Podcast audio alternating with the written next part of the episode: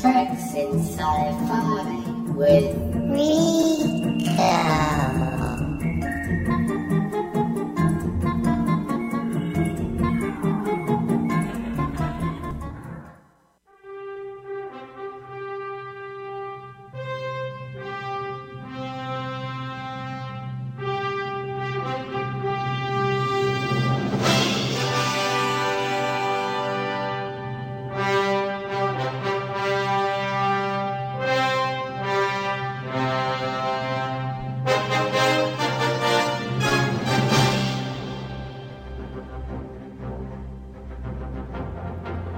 Welcome to Treks in Sci-Fi, everyone.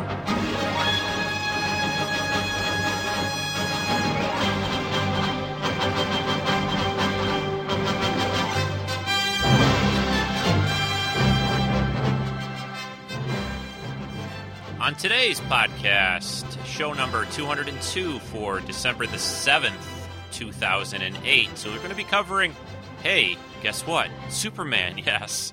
We're going to be looking at uh, mainly Superman in the movies and in television, all the live action incarnations of the Man of Steel, uh, focusing uh, quite a bit on the films, uh, like I said, and uh, his television appearances. I'm going to try to avoid the cartoon shows because the, the show would just be three hours long then, I think, if that's the case. So.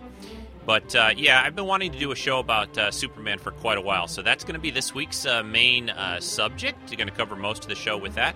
Got some cool uh, listener contributions to play as well during the show.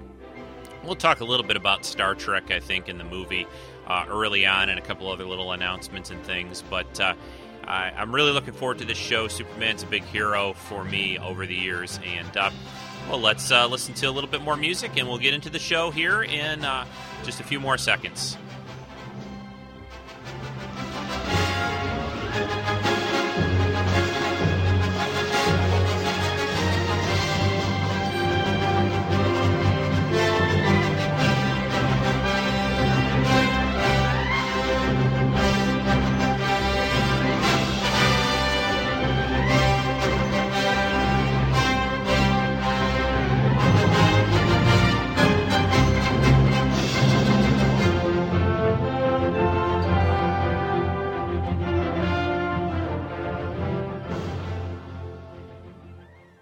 Welcome back, folks. Uh, this is Rico, and of course, this is Treks in Sci-Fi. I really uh, appreciate all of you uh, downloading another one of my podcasts and listening to it wherever you happen to be. You know, in a plane, in a car, in a train. Do people take trains much anymore? I don't know.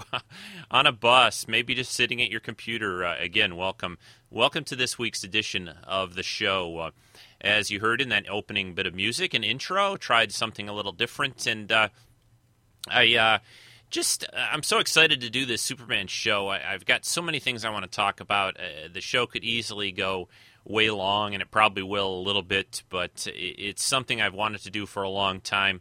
And I, I finally am going to try to tackle and uh, give you guys all a little bit of insight into uh, the Man of Steel and over the years where he came from, uh, and all the different uh, you know kind of uh, incarnations and views that they've done with him in the movies and TV uh, all over. Um, gosh, it's been you know about almost 80 years worth or so of Superman now. Well, 76, I think yeah, we'll we'll get to that history and that in a few minutes. Uh, uh, thanks again to uh, Tanru or Metron, as he used to be known on the forums, for that WALL-E intro there at the very beginning of the show.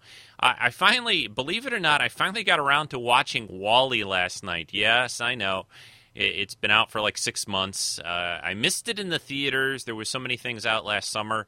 I just didn't get a chance to see it in the theater. I sat down last night though and finally watched it, and wow, uh, I, I, just loved it. It was a great movie, great story.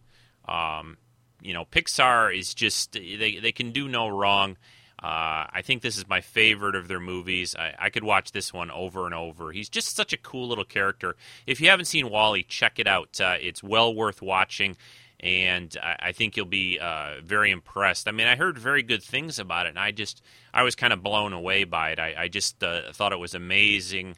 Uh, I like the message of the movie and just everything about it. So check out WALL-E, and if you've seen it, watch it again.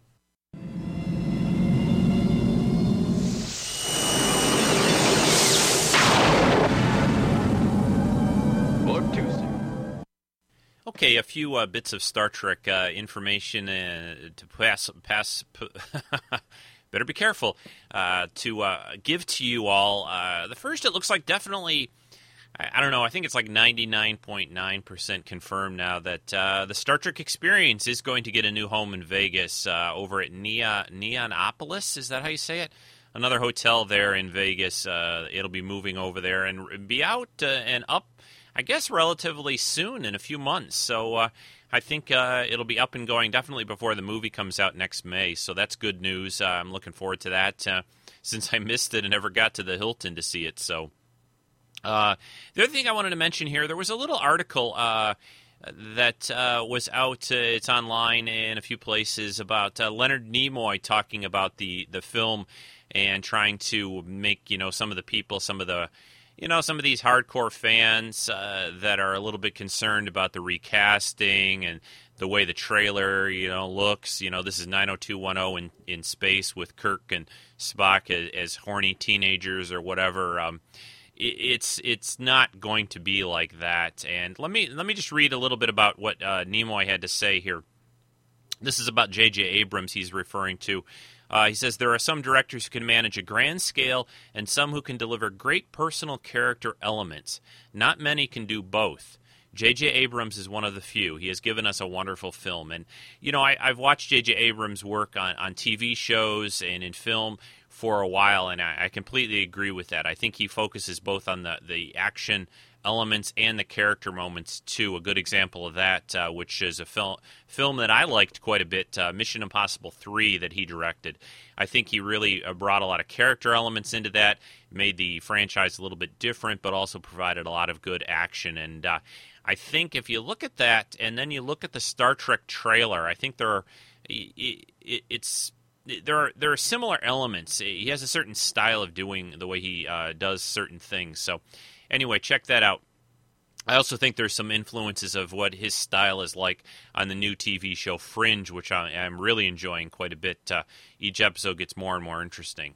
Uh, Nimoy went on to say, uh, let's see, he says, uh, this is more in regards to the specifics of the story and the canon elements. Uh, he says, I think these writers and JJ have taken great pains to see that they honor the Star Trek history and the Star Trek canon.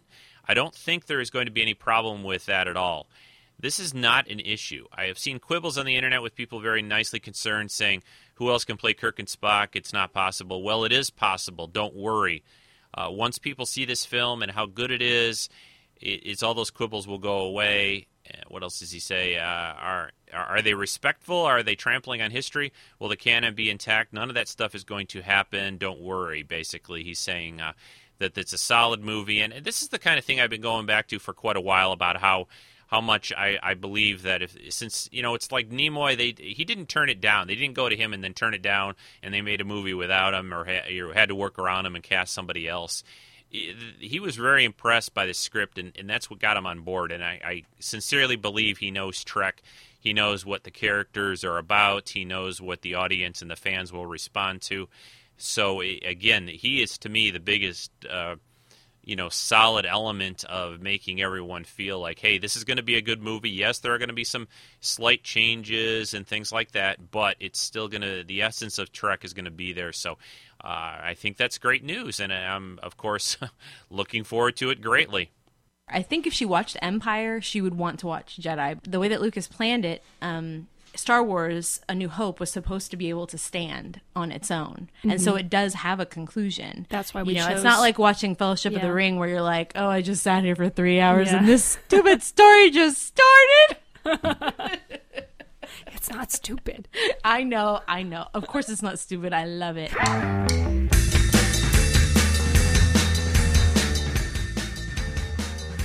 I'm Jen.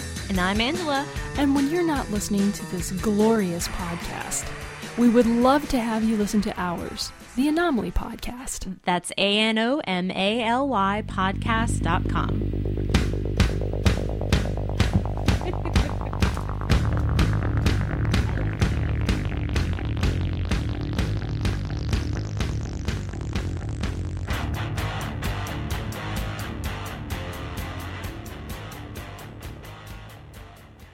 Yes, definitely go check out Jen and Angela. That's a little promo for their show, the Anomaly Podcast, over at anomalypodcast.com. Uh, it's a couple of geek girls talking about everything Star Wars, Star Trek, fantasy, uh, Ren fairs, and and whatever else they can come up with. They they have some very unique takes on things, and I, I really enjoy listening to them. So check it out when you get a chance. Uh, a couple of uh, uh, brief uh, announcements and a couple other things I wanted to uh, mention here. Uh, one, again, uh, last week I announced that I am selling a a set of all of podcasts that I've done from zero betacast to through 200 on a two DVD collection and a nice little box. There are links on the main website and on the Treks in Sci-Fi forums to uh, order that. Uh, it's a $25 purchase that includes shipping at least to the U.S., Canada, Mexico.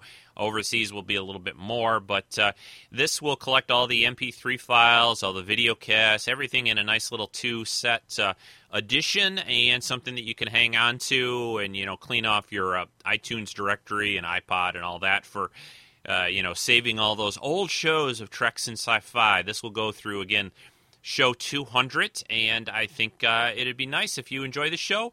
I'd really appreciate you ordering a set. Uh, they're going to be available for a little while. But uh, again, uh, you just go to the main website. There are links there to order it, or you can look at the forums. And hey, again, if you want to uh, sign up on the forums, that would be fantastic. Uh, just shoot me an email right now to register treksf at gmail.com to uh, get signed up to join us and our geeky gang over on the forums. And you can uh, look in on the role playing game that we do, the writing, uh, all the fantastic uh, imagination of the, the, people on the forum. It's just uh, really great stuff, and uh, we'd love to have you. So check that out. Just shoot me an email, treksf at gmail.com, and let me know you want to sign up for the forum.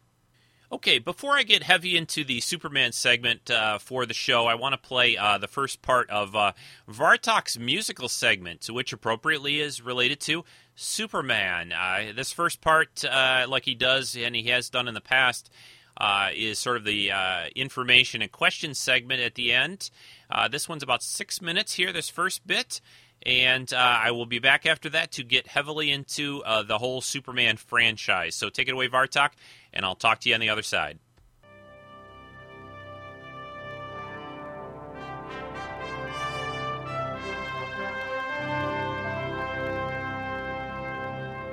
Hello, everyone. This is Vartok again with another Music and Sci-Fi segment. For today's segment, I'm going to talk about the Superman movie theme song. There have been a total of five Superman motion pictures made between 1978 and 2006.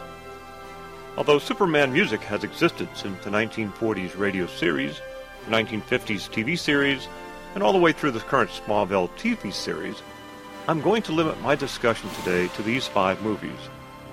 The track you've been listening to is the theme to The Planet Krypton by John Williams. With over 10 hours of Superman movie music in existence, I won't be able to do it justice in just a 5 to 6 minute podcast. Therefore, I'm going to take the approach of concentrating on the opening credits music theme and maybe one other track. So let's see how this goes.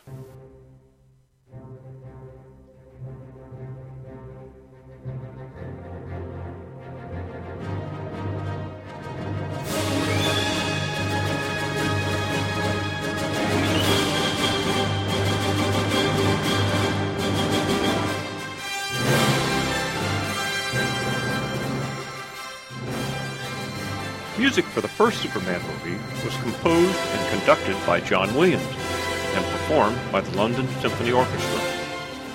John Williams is one of the best known, awarded, and financially successful composers ever, with five Oscars, 70 other awards, and over 118 award nominations. I am personally one of his biggest fans and consider him to be an American treasure. Even though other composers followed in John's footsteps, all of the subsequent Superman movies continue to use the John Williams Superman themes, which have become iconic with the Superman world.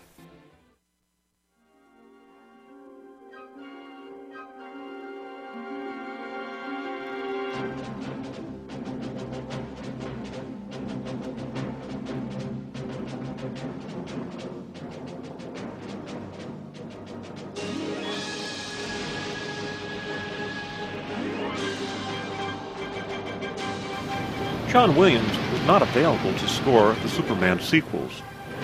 As a result, Ken Thorne, an 84-year-old British composer born in 1924, composed a score for Superman 2, which opened in 1980. Ken wrote the score in six weeks and it recorded at the CTS studio in Wembley, London, using a smaller orchestra that could fit in the studio. Ken knew from the onset that he was to use the John Williams cues, to which he had full access, and he noted that no one could have improved on the John Williams Superman theme. When this music was originally released on LP records, a lot of the music was missing because in those days, the amount of space on even a double LP recording was limited. The shortfall thankfully reduced with the onset of CD recordings.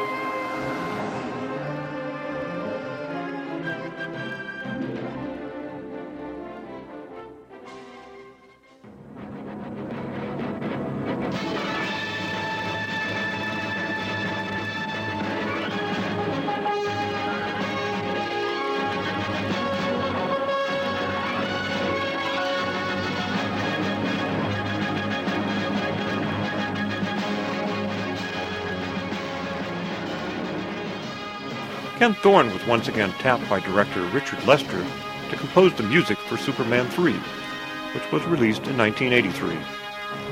Superman 3 allowed Ken to have more of a freer composing hand owing to the comedic nature of the movie.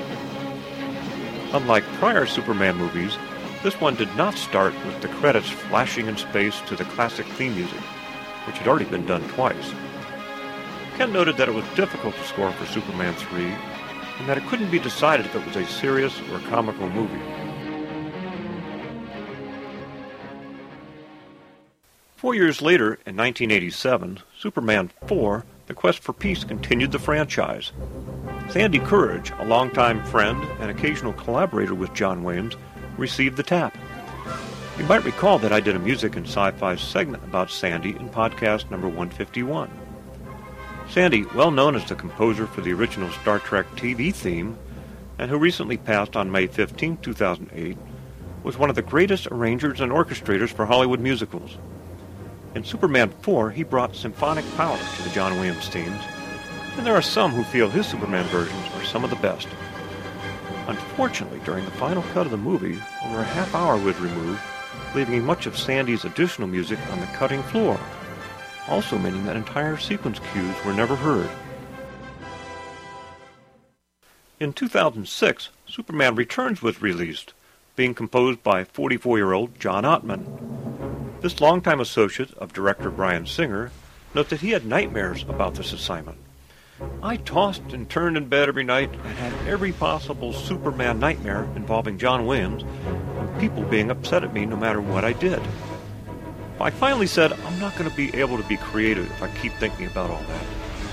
So I'm just going to walk into this movie like I have every other, and with my own sensibilities, my own style, and take on things, just to integrate John Williams' themes as I would have written it.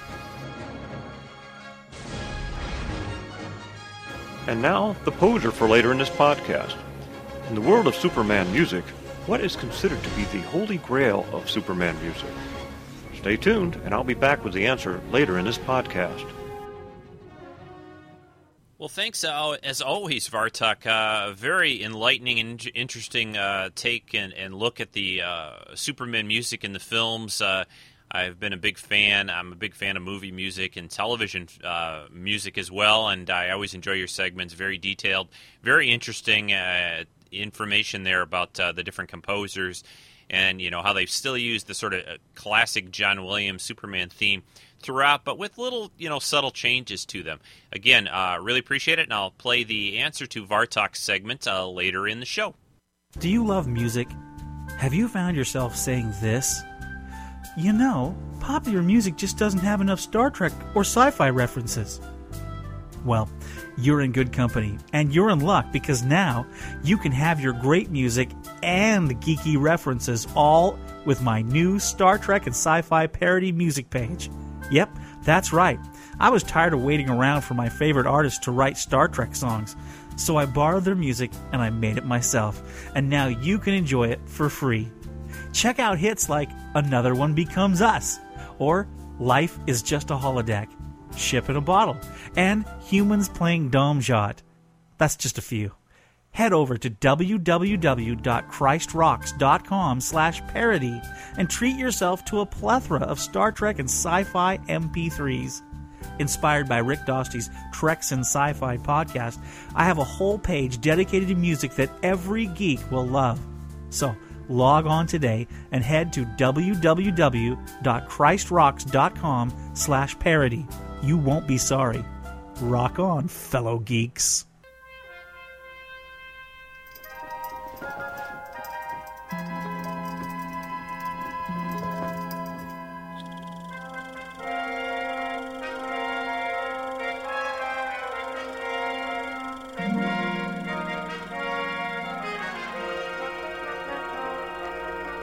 In the decade of the 1930s, even the great city of Metropolis was not spared the ravages of the worldwide depression.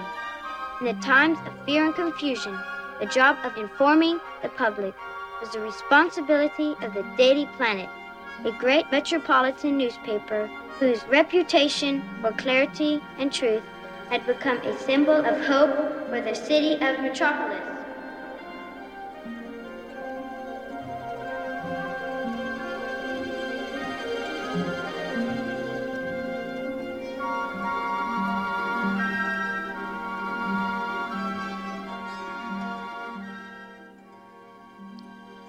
Okay, folks, here we go into our segment on Superman.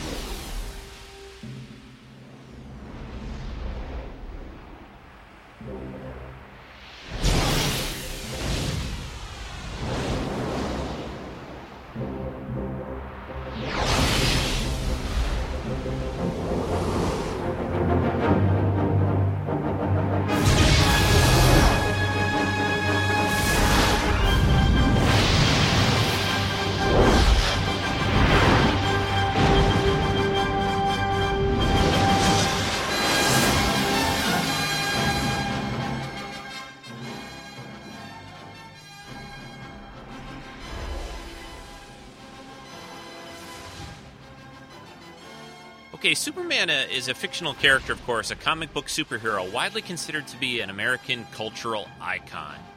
Created by American writer Jerry Siegel and Canadian born artist Joe Shuster in 1932, while both of them were li- living in Cleveland, Ohio, and they sold it, though, to Detective Comics uh, shortly thereafter in 1938. And the character first appeared in Action Comics number one, which came out on June 30th, 1938, and subsequently in various uh, radio, serials, television programs, films, things we're going to cover today on the podcast. This, uh, the origin of uh, Superman is uh, been told many times. Of course, Kal El from the planet Krypton being rocketed to Earth as an infant uh, to uh, you know to save him, uh, the sole survivor of this alien race, and uh, of course he arrives on Earth and sets out to uh, do good and become this uh, well just icon that uh, everyone has probably around the world knows about. I just wanted to give you guys all a little bit of background and things some people might know, and and that. He's also known sort of as the big blue Boy Scout. in he's always been a little tricky to do in comics and on screen. You know, Superman. The, the situation with him is he's this like you know he's like a god practically. He's super powerful, uh, unstoppable. Uh, he, he's he's obviously very good and tries to always do the right thing. And it, it's a tricky thing to do in comics. Batman being a much more interesting and conflicted hero has always been a little bit more interesting, I think, for them to do. But but I think Superman has a lot uh, to offer, and uh, I've always very much enjoyed his character in the comics and on screen as well.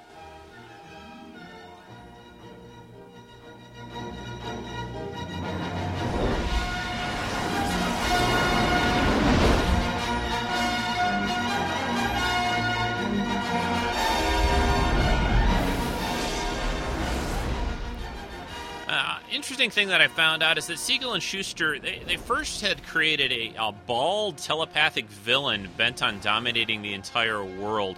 Uh, this appeared in a short story called "The Reign of the Superman," uh, in a in a thing called the science fiction fanzine, Science Fiction Number Three, back in 1933. But they eventually Siegel rewrote the character and turned him more into a hero, and that's the Superman, of course, that we know now.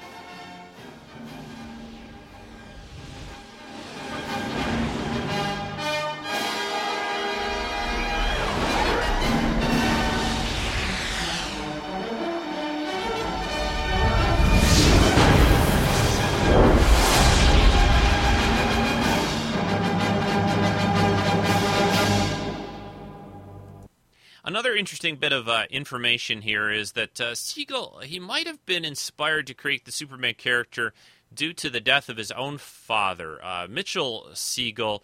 Uh, his father was an immigrant who owned a clothing store on New York's Lower East End. He died during a robbery attempt in 1932, a year before Superman was created. And although Siegel, he never really mentioned the death of his fathers in, in interviews in regards to creating Superman, there's some uh, several historians and people that know Superman very well believe it must have affected him. You know, it, it, there's a definitely a connection between the loss of his father and uh, this creation of a, a, superhero. You know, his father dies in a robbery, and then you invent this bulletproof guy uh, who becomes the world's greatest hero. Uh, it, there's definite connection there. But uh, anyway, uh, I hope you enjoyed that just brief synopsis of where Superman came from. Uh, in the comics, of course, that's uh, where he started. Uh, you know, way before uh, he showed up on radio and then eventually on television. But we're going to focus most of the rest of the show here in sort of chronological order about his uh, various uh, appearances in film and in television. And the first show that I want to cover is something that I kind of grew up on the reruns of the George Reeves. Uh, playing Clark Kent Superman on the uh, 1950s television show The Adventures of Superman.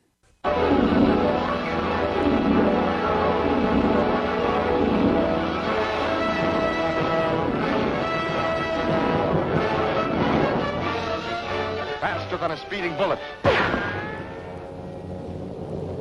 More powerful than a locomotive. Able to leap tall buildings at a single bound.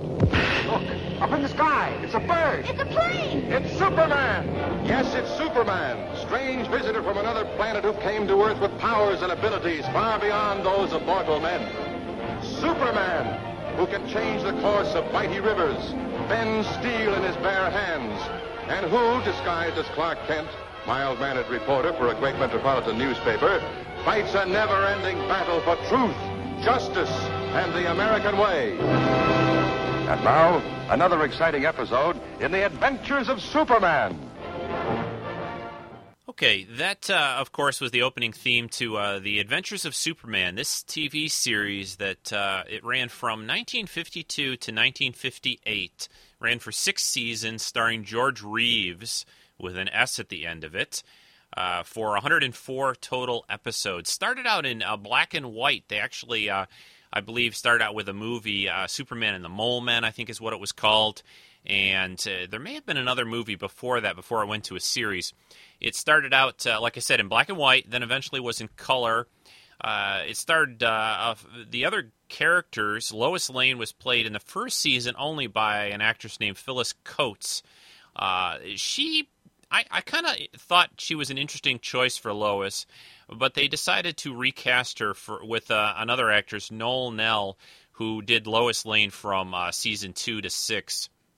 I think she was a little bit more.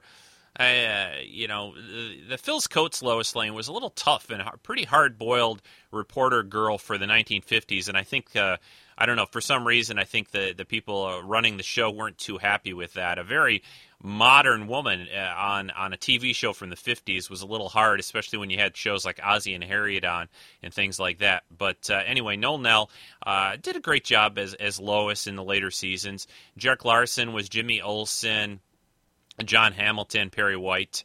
Just a great group. Uh, Robert Shayne uh, played this uh, policeman, Inspector Henderson, who was always there to help out. And now, the, the big thing about this show, of course, later on, that it sort of soured it maybe to a degree. But George Reeves turned into, uh, I guess, uh, you know, he had a lot of trouble after this show, and he was so typecast as Superman, he had a lot of trouble getting uh, other parts later on.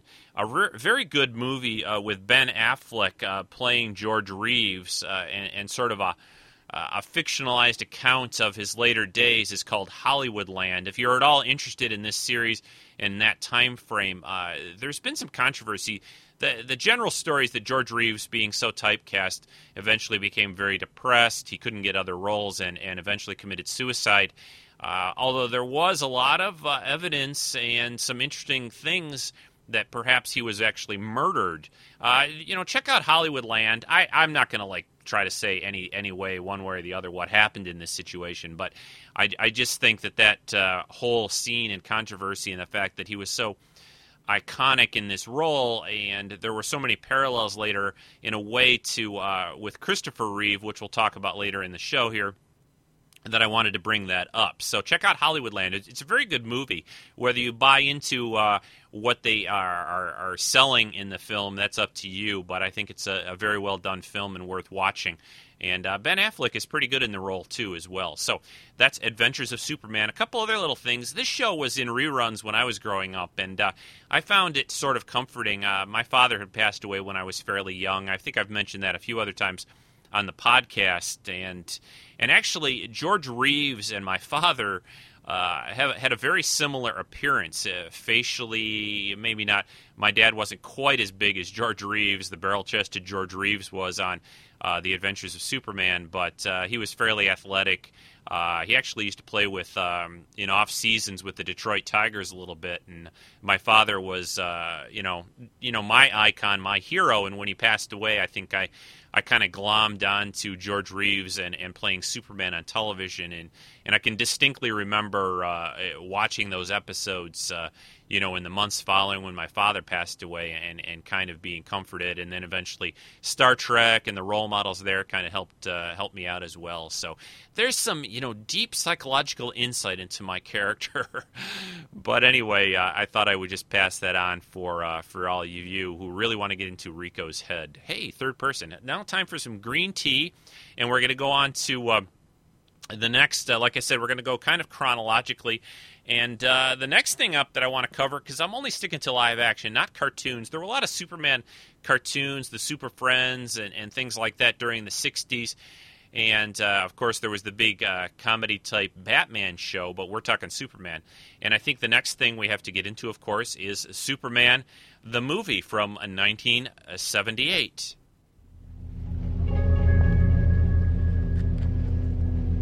My friends, I'm not given to wild, unsupported statements. And I tell you that we must evacuate this planet immediately. Jor-El, be reasonable.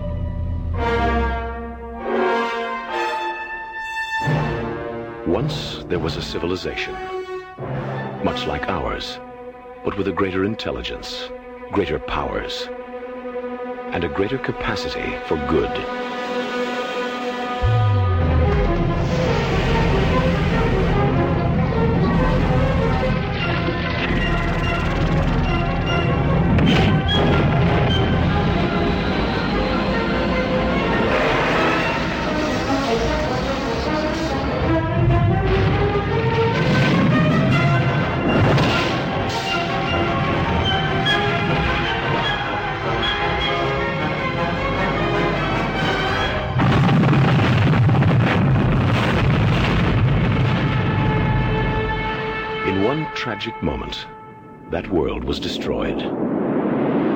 But there was one survivor.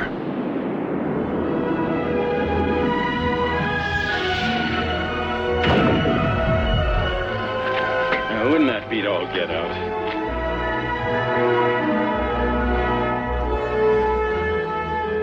Because of the wisdom and compassion of Jor-El, because he knew the human race had the capacity for goodness, he sent us his only son.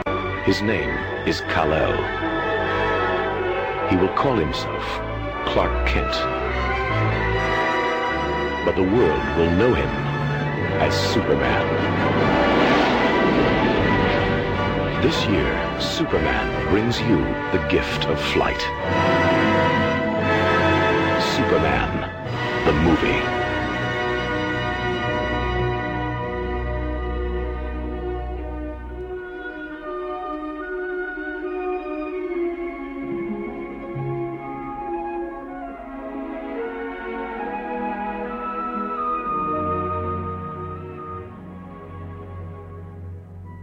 Superman the movie came out in 1978, and of course started the whole uh, long uh, trend of uh, not trend. started with uh, Christopher Reeve in the role of Clark Kent slash Superman or Kal El. These uh, these films uh, are just to me, you know, some of the best tellings of the Superman tale that have ever been done. Uh, the first one is just so epic, uh, directed by Richard Donner uh, and and Christopher Reeve. Let me just, uh, I guess now is a good time to uh, to say what I think about that. And and you know, this is the same thing everyone usually says about him. You know, he is just by far and above the best person or the best actor ever to play the role. you know what happened to him later with his accident, and just how he dealt with that and you know in interviews and eventually appearing on the Smallville TV show just showed you know the kind of character he really was inside and you know a lot of people would have just sort of hidden away when something like that happened to them. I don't want to get into a lot of that discussion right now, but I just show I think it shows so much about how he was perfect for this role, and the, the movie is just very well done.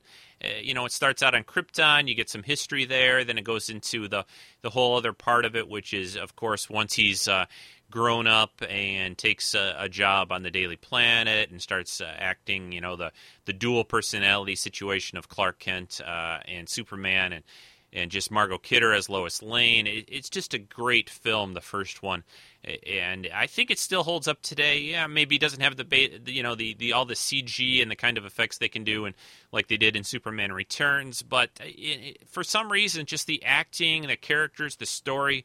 The way they put it all together just really works still for me, and uh, you know, with me, with that kind of just everyone was so deeply committed. You can see it uh, in this in this movie that they put together. The the you know those little things like the effects and maybe his flying isn't quite as smooth as they can do these days. It doesn't really matter. It, it's it's just there's something about it that's very timeless. Kind of like for me, like watching The Wizard of Oz. Even though you know it looks maybe a little bit hokey to modern uh, audiences and modern eyes, it, it's just how earnest and how you know, much they wanted to make a really great film here, and, and, it shows.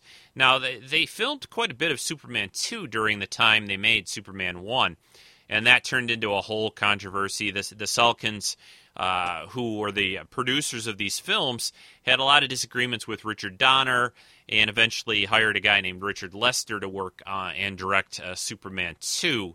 Uh, which uh, he ended up still having to use a lot of Richard Donner's footage in that movie, along with some other things, and they changed quite a bit too.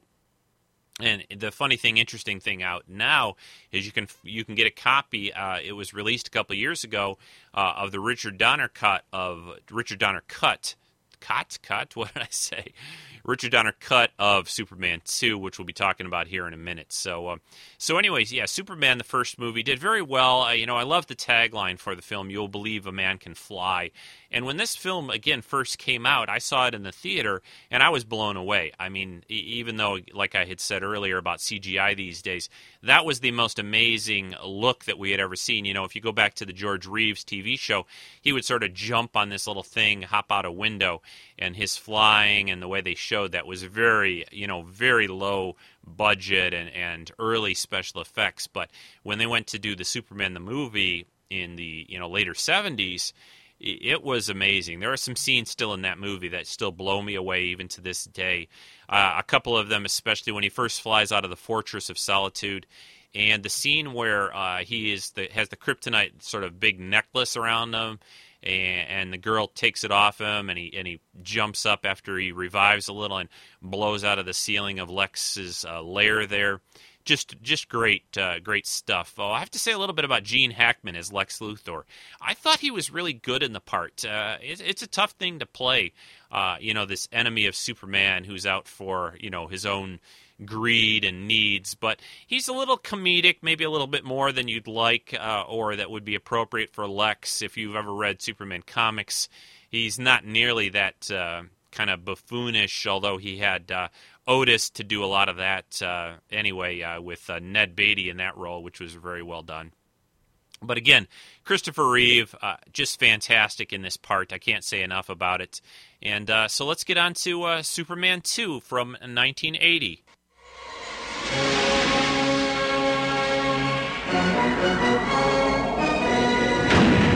Superman 2.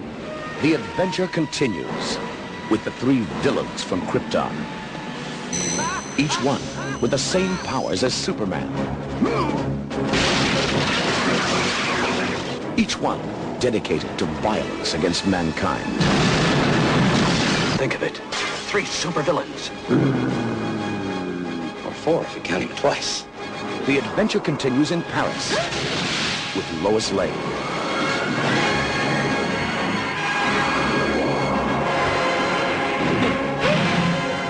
I believe this is your floor. And the romance continues. The adventure continues in Washington.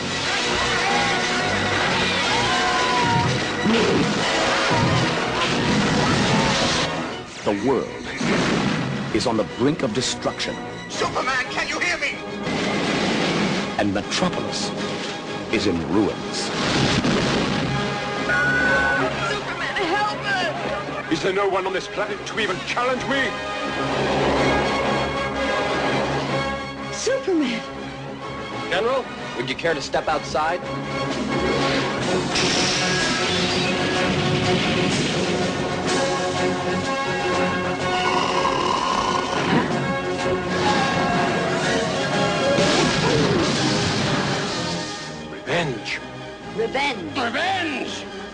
Cooking, huh?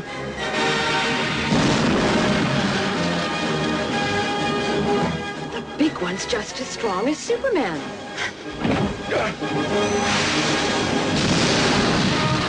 If you've only seen the first part, you haven't seen the best part. The adventure continues in Superman 2.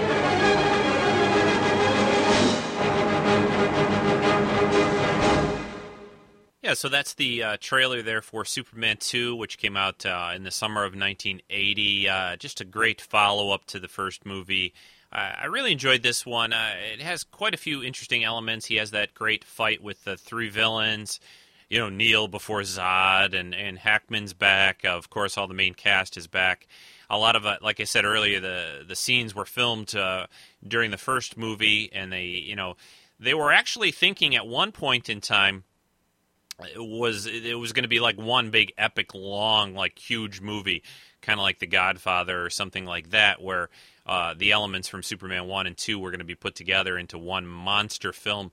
But there was just way too much to do of course. So they decided the villain story uh, was better for superman 2 of course this is the one where lois learns uh, clark's secret uh, learns that he's superman uh, you know, they uh, she sees the Fortress of Solitude. They spend a little time together there, and of course, he has to regain his powers and become Superman once more to to fight off the threat and the villains uh, that have appeared on Earth. Uh, it just got a great uh, group of people in this movie. A lot of fun to watch. This is probably the one you could watch over and over. I think uh, just because it's got some cool scenes and, and, and battles, and it gets right into the beginning of the movie. It gets right into it uh, with Superman saving Lois in Paris, which is uh, sort of sets the uh, the stage. The, interesting thing there was. You remember in the first movie, he pushes that one rocket off into uh, space, that uh, was the uh, was supposed to be the catalyst of what uh, breaks open the Phantom Zone and lets the villains out. But they decided to go a different way. They decided between the two movies that people might have forgotten about that, and they didn't want to really show it again. So Superman throws the uh, that elevator from the Eiffel Tower into space at the beginning of Superman 2, and that he inadvertently releases uh, that in that way instead of the rocket from the first movie. Uh, that bomb releases the Phantom, uh, the Phantom Zone criminals, who then show up on Earth and uh, start to attack. And and wreak havoc and all that. But a good film, a, a good follow up to the first uh, Superman movie. Now on to uh, Superman three.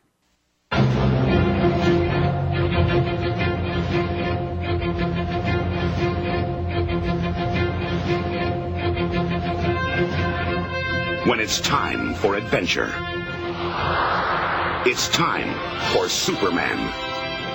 Alexander Salkind presents Christopher Reeve and Richard Pryor in Superman 3. This time, Richard Pryor has come to Metropolis. Oh, I'm sorry. And he's got something to sell.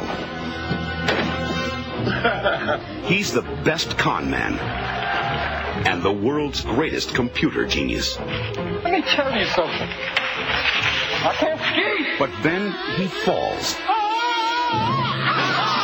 for a scheme to turn the ultimate computer into the ultimate weapon. Well, what will it do for me? It will do anything you tell me to tell it to do. A machine so powerful Baby! It's Daddy! it can control the Earth.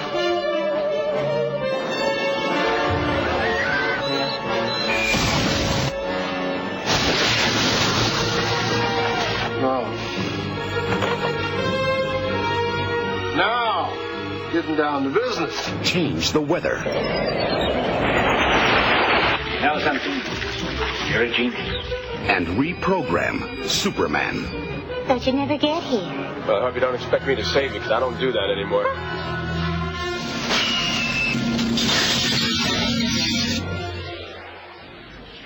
Okay, I think uh, I think that's enough of that trailer. I'm not, and like a lot of people, I'm not really the uh, the biggest fan of Superman three. Although I wanted to point out a few uh, things about it that uh, I thought were interesting. Of course, uh, at this time, uh, Richard Pryor, the comedian, was very popular, so they decided they needed to. Uh, you know, have some kind of new element to put into a Superman movie. You know, obviously the Man of Steel wasn't enough. I, I don't understand that. The first two movies had done pretty well, but they uh, decided to add a lot of comedy to this one. There, there's a few nice moments in it, though. A few things that I wanted to point out that I liked uh, in the story and what they did. The the, the first part was with uh, Clark going back and seeing Lana in Smallville and all that stuff at his reunion uh, of Smallville High. I liked that stuff. I thought that was good. Annette, Annette O'Toole uh, as Lana was pretty interesting, and of course she shows up later as Martha Kent in the Smallville TV series. The other part that I like about this movie is this dual uh, uh, fight scene with Superman fighting his sort of evil alter ego that uh, is created through this little um, accident that uh, Richard Pryor makes this, I don't know, dirty kryptonite or whatever it is, or messed up kryptonite. There's kryptonite in the comics for Superman that causes all sorts of strange things other than just even the green kryptonite. It's shown up on some of the TV shows that they've done, but uh, in this film, of course, it eventually makes Superman kind of go bad. He doesn't care about things, and he eventually has this sort of fight with the the good side of his personality in this junkyard scene. And uh, I think they did a pretty interesting job and a pretty interesting uh, take on that. I liked it, and I thought those uh, couple of elements made this movie still worth kind of seeing.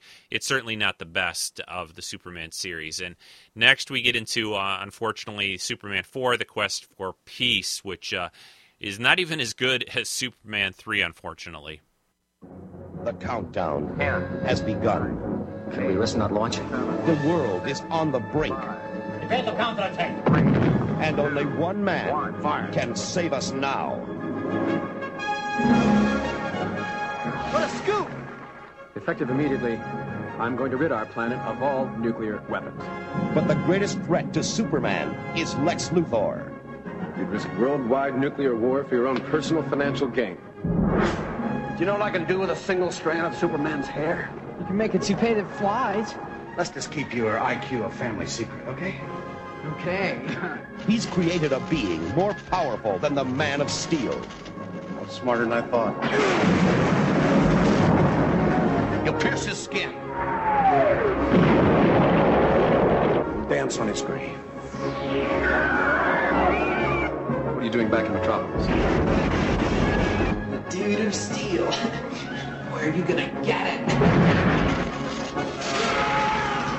Is that adorable?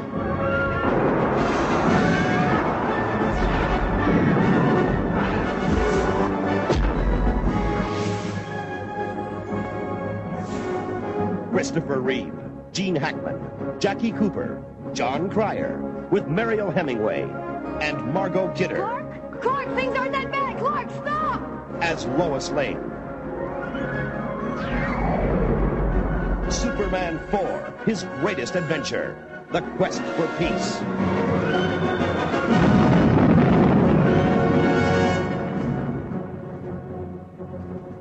Yeah, Superman 4: The Quest for Peace came out in 1987. Uh, this this movie uh, was was sort of uh, a statement against, of course, nuclear arms. Superman collecting up all the nuclear arms of the world and trying to destroy them. Uh, eventually, learning, of course, that uh, people have to deal with that themselves. Uh, but Christopher Reeve was influential in the story uh, aspects of this film, and I think there's some good attentions there. They've tried to to you know do that in the comics at some point you know superman solving the you know the nuclear arms race superman's trying to solve world hunger things like that in the comics big big topics uh, and issues rather than just super villains and all and uh, i can see their intentions were good with this nuclear man was kind of a uh, kind of a mistake uh, you know but i like the idea of this you know, clone of, of Superman and this evil uh, villain for him to fight. It just didn't all come together very well. The production values were kind of low on this movie, and uh, it was unfortunate. Uh, but I'm going to take a step back now. We're going to go. Um, instead of just Superman, I want to cover one other movie that I really enjoyed. Uh, a lot of people aren't really a big fan of it, but this goes back a few years before Superman 4 chronologically. This one's from 1984, the movie Supergirl. From the producers of Superman, Alexander Salkind presents Supergirl. Like Superman. He's my cousin. Whoa. Supergirl on a secret mission to save her world. You've had your fun, Selena. The game is finished. Starring Faye Dunaway, Peter O'Toole, and Helen Slater as Supergirl.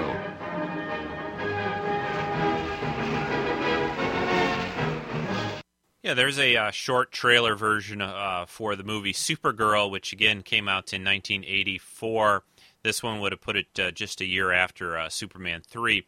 I really like this movie. I know a lot of people aren't a big fan of it. Uh, Helen Slater as Supergirl is just really sweet and charming, and, and I think it's a fun movie. There are some things that, uh, you know, maybe they could have done better. The villain I don't really care for that much, but there are just some parts of this film that I just really love, and there is a a two DVD set out uh, with a director's cut of it that you should check out if you're a fan of the you know the whole Superman and Supergirl mythos and franchise. I want to play the one little bit of the movie here that's just mostly music. The music uh, was done in this movie. Uh, by Jerry Goldsmith, and I, I, just really love this scene. This is after Supergirl Kara uh, first arrives on Earth, and uh, there's a sweet little scene where she's doing this sort of almost ballet type uh, flying in a forest, and then eventually takes off, and you you get to hear sort of the Superman uh, theme, uh, or this I should say the Superman Supergirl. Oh, excuse me. The Supergirl theme that was created for this movie that really suits her. It, it's it's a you know a lot like uh, John Williams' work on Superman, but just a little bit more uh, lyrical and uh, you know I guess sort of a feminine version to a degree. But I, I, I just really like this scene a lot, and I wanted to play some of the music for you. So listen to this, and I'll be back in a minute.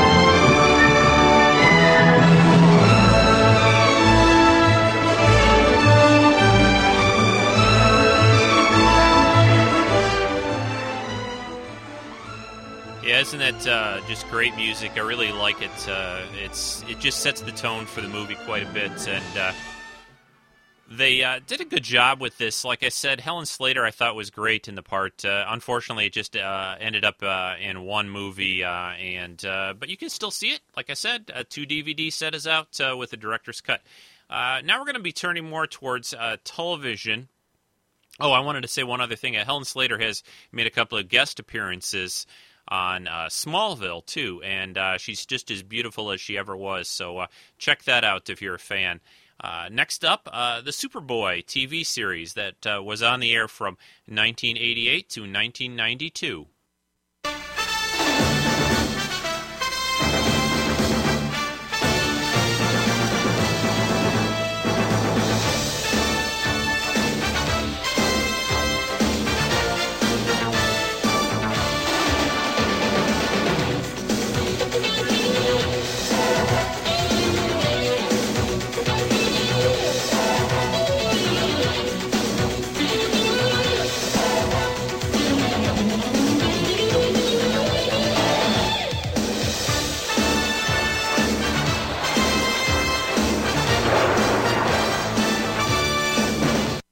Yeah, that's uh, opening credit uh, music to the first season, I believe, of Superboy, the TV series. This was a half-hour syndicated series, lasted for four seasons. The first one starred uh, John Haymes Newton as the Clark Kent uh, Superman character.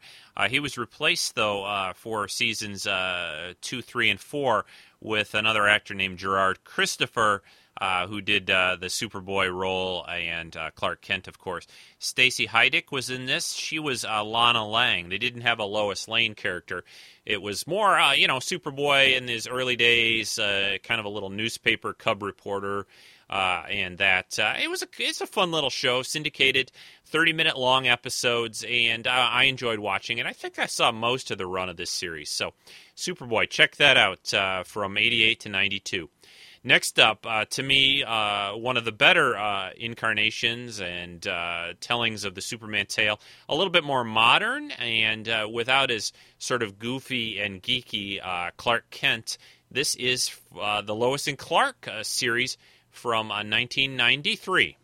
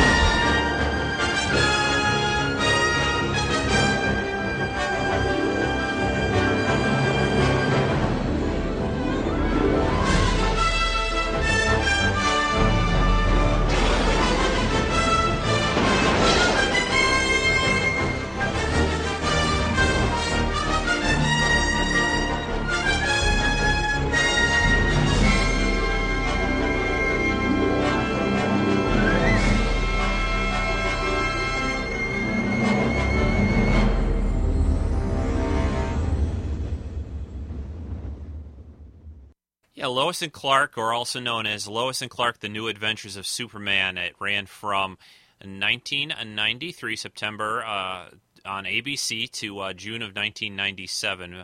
Four seasons, basically. Uh, this one was the Dean Cain uh, Superman Clark Kent with Teri Hatcher as Lois Lane.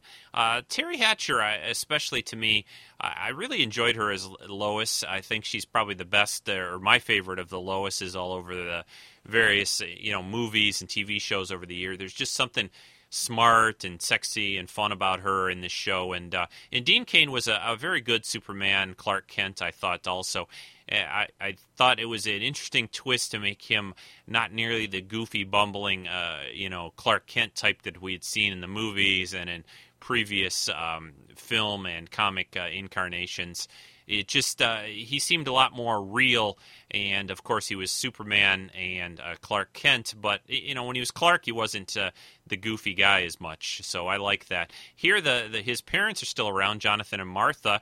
Martha actually makes his costume for this, and uh, it's a good show, a lot of fun. Uh, the later season, maybe season and a half, got a little bit you know weak, I thought, but uh, a lot of fun this show was, and it did very well, and just kind of petered off and and uh, dropped in the ratings I like the music, though. They had good effects, good stories. Uh, an interesting uh, John Shea, I think is his name, was Lex in this, the nemesis for a lot of the episodes, and uh, a good supporting group of actors, and uh, a very well done uh, show that I uh, I enjoyed quite a bit. So and, and put Dean Cain on the map, and unfortunately he hasn't been seen as much. you know, what does he do? Ripley's and a few TV movies and things, but he's still a lot of uh, fun to see in, in stuff. And uh, Teri Hatcher, of course, is on Desperate Housewives now. So uh, that's Lois and Clark from the uh, the 90s. Uh, the next in our uh, Superman look. Got a couple more here to cover. and trying to again stay chronological. we're going to skip over, I think, now to Smallville, and I'll look at that TV series.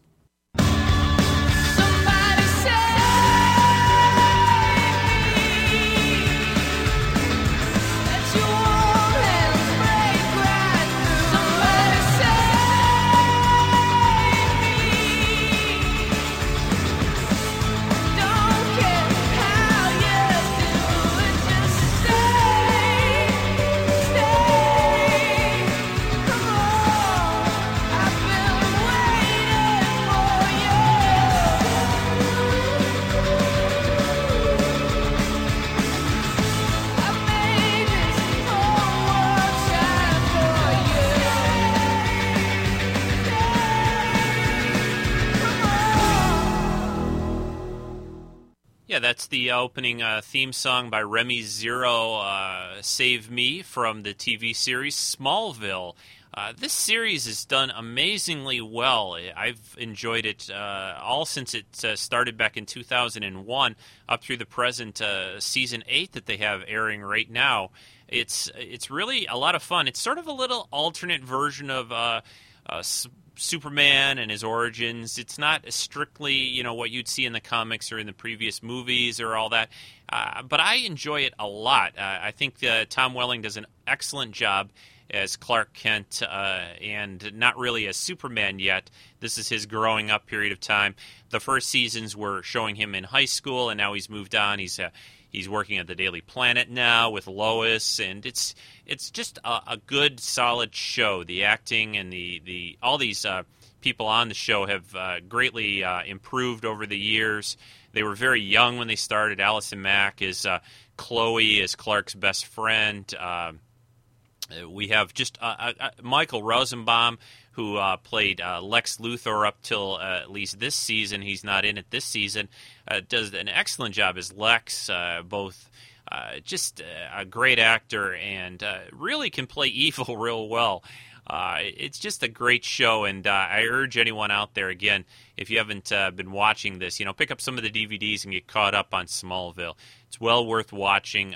it for periods of time, it turned into sort of the the the enemy or villain, uh, uh, Krypton or not Krypton, excuse me, Kryptonite uh, freak of the week. They used to call it. Sometimes it still is like that, but uh, they've gone quite a bit more with it, and uh, there's more with the mythology. It has some great uh, production values. I think they filmed this one up in Canada, like they do a lot of series these days and uh, it's uh, it's a fun show. A lot of uh, great stuff, and I think it airs at least in the states still on uh, Thursday night, so check it out.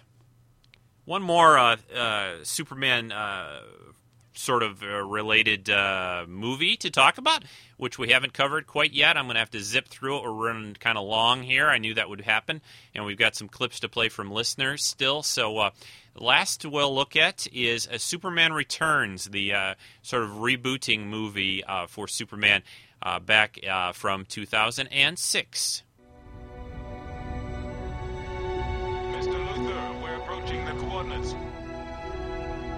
This is where he learned who he was. This is where he came for guidance.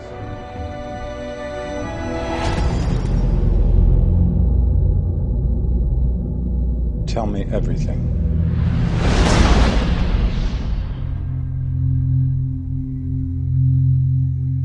Let's start with the big question. Where did you go? Your father used to say that you were put here for a reason. You know, the world can always use more good reporters.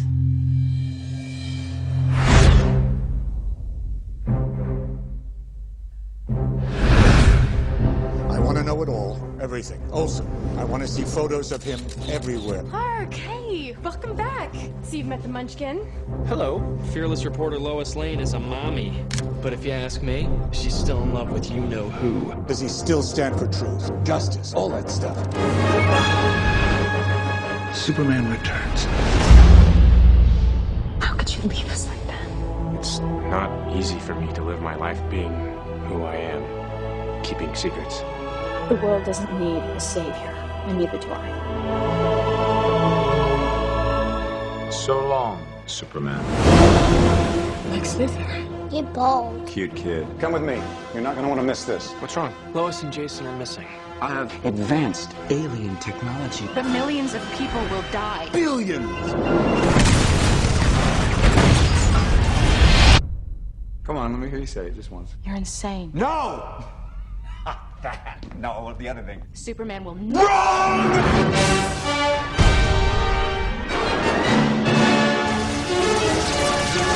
it on!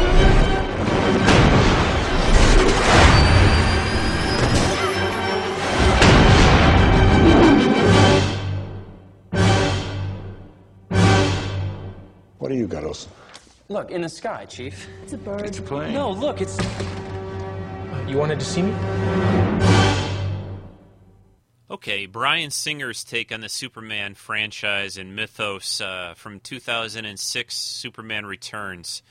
Now, what you have to understand here is with the Christopher Reeve Superman movies, uh, Bryan Singer in making a new Superman movie was, I mean, you are you are given like the task of remaking something like the Ten Commandments or, well, Superman uh, the movie in this case, and I, really think he did a good job with this movie. There are again some people I think that don't like it. I think Brandon Routh does a good job as Clark and Superman.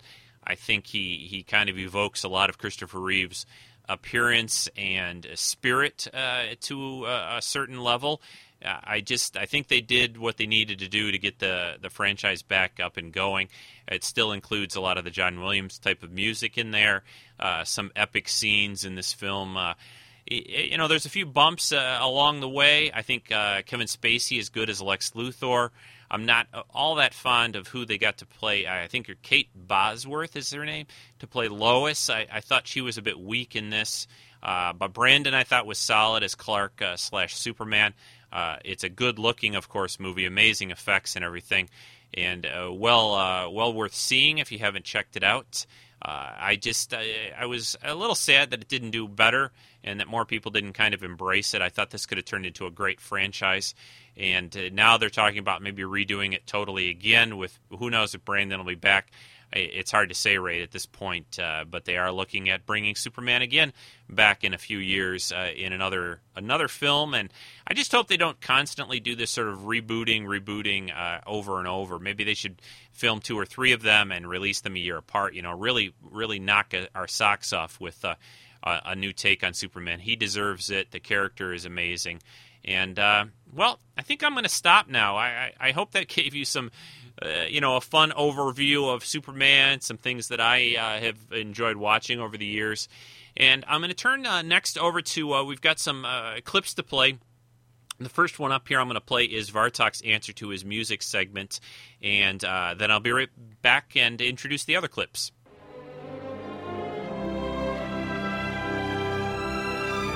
Hi everyone, this is Vartok again, with the answer to the question posed earlier, which was, what is the holy grail of Superman music? Well, that would be the completely unreleased score to the fourth film, Superman 4 The Quest for Peace, where Alexander Courage adapted the Williams themes and added three new melodies. John Williams himself added three additional new melodies, a sultry and sexy theme for Mariel Hemingway, the Nuclear Man theme for the villain, and Jeremy's theme for the small boy who suggested getting rid of all the nuclear weapons. Fortunately, the problem of the unavailable music was finally resolved this year when Film Score Monthly released an 8 CD disc set of source and alternate music for the first four movies, along with bonus music by Ron Jones from the 1988 animated series. This special set also includes a 160 page hardcover book in a blue slipcase with a silver S insignia. Called Superman the Music, or AKA the Blue Box, this highly prized collection, created using only the best source material, is still available today in a second 3,000 copies edition for $125 from Amazon.com. Vartok couldn't resist and now has a holiday gift coming his way. If you want to hear this music, you can find much of it on YouTube by searching for Superman 4. Oh, by the way, you've been listening to the Superman love theme called Can You Read My Mind? There is the promise of another Superman movie in 2010 called Superman Man of Steel, reprising John Ottman as composer with Bryan Singer directs. Well, that's it for this Music and Sci-Fi segment. And now back to you, Rico. Oh, Vartok, I have Amazon.com up on my uh, computer right now. Oh, you had to tell me about that. I'm a sucker for something uh, like that related to Superman and the music. It's just uh, looks good. I will link that to everyone in the podcast notes for the week. Okay, next up we have uh, a comment about Superman uh, that I received from uh, Hawkeye Meds, from Meds Simon on the forum. He sent in his thoughts about the Superman franchise. So here we go. In 1980, I was a seven year old avid comic book fan. My choice of comic was Superman, my habit of the time was to cut out Superman from my comics and run home from school holding him out, pretending he was flying with me. I remember being distraught as the wind caught my thin paper cutout and blew it over some of the houses. It was a Saturday morning when my parents informed me that I was not allowed to go out and play with my friends, but that I was to go with them to the local supermarket. Of course, this just wasn't on, and so I did my best sulk and refused to speak. I found it strange as well that we had to queue up to get into a local supermarket, and even stranger that other children seemed happy to be there. It wasn't until I looked up to see a poster in a glass frame that I screamed. Looking out at me was Superman, flying towards me, and in silver letters above him were the words Superman 2. I cried with happiness and clapped with joy, and I sat in that cinema with my jaw open and felt my world was complete. For my Christmas present, I was given a Superman costume in which I wore under my normal clothes and showed off my S to anyone who would look. Why was I so impressed by a man whose actual fake ego was Clark Kent?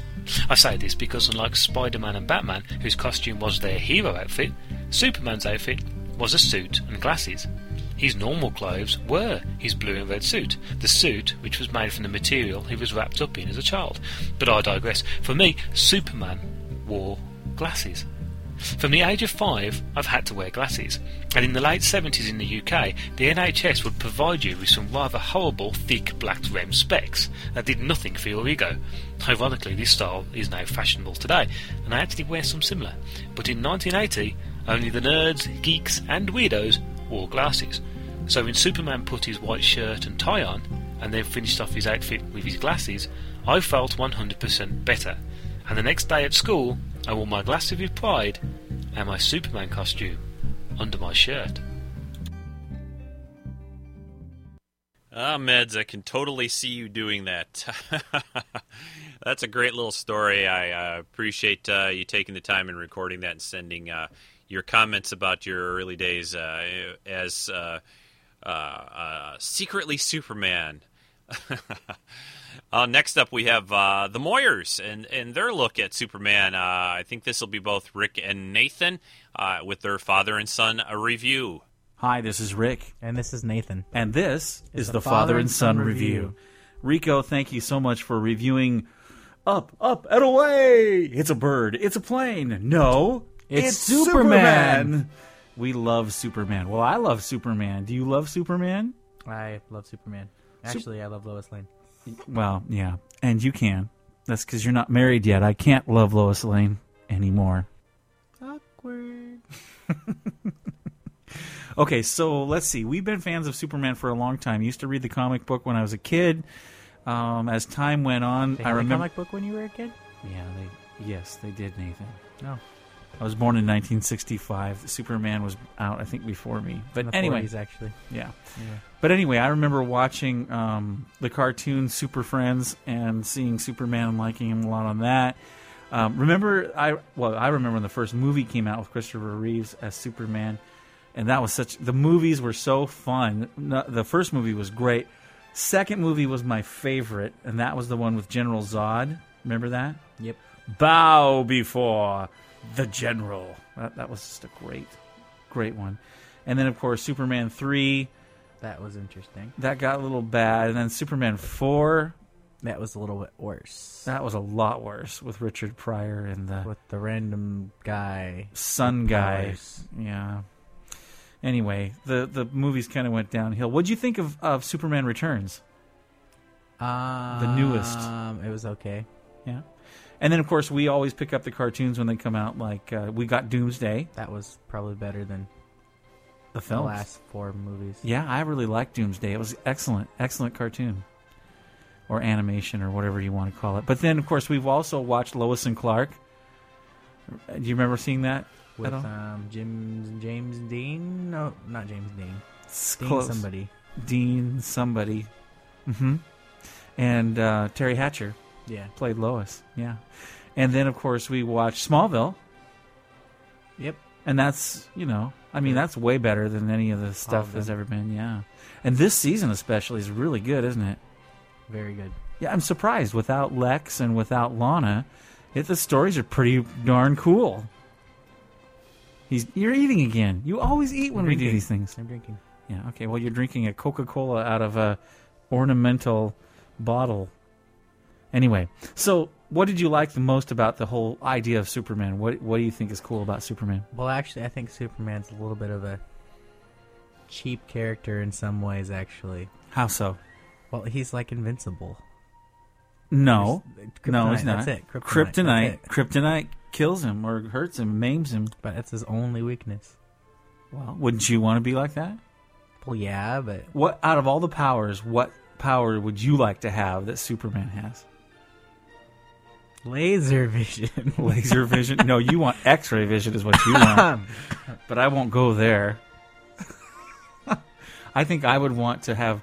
I think it'd be really cool. Oh wow! have- Look at that skeleton figure over there. I'd like to be so cute. I'd like to have like superhuman strength. I don't know. Flying might be kind of cool, but I'm afraid of heights, and maybe I I get fly. over it. I would fly. Yeah. So anyway, okay. So Superman all the way around. I don't. There's no way to give Superman stars because he's Superman.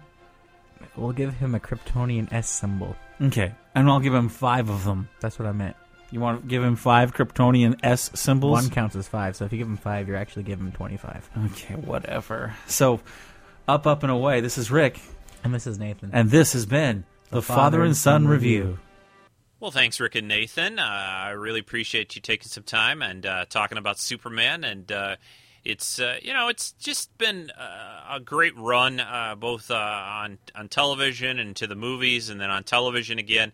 Like I said earlier, you guys mentioned the Doomsday uh, cartoon that they put out. So they've been putting out some both DC and Marvel comics. Uh, you know, DC Comics is Superman had been doing some very cool. Um, direct to DVD movies animated. They're going to do a Wonder Woman one here that's going to come out in a couple of months, and uh, they're very well worth watching. I didn't want to get too much into the cartoons like the Superman cartoon series and and the Justice League, but those are all great to see as well. And uh, again, once more, I'd like to say I hope everyone enjoyed uh, hearing about Superman. I hope uh, it was interesting and maybe a little informative.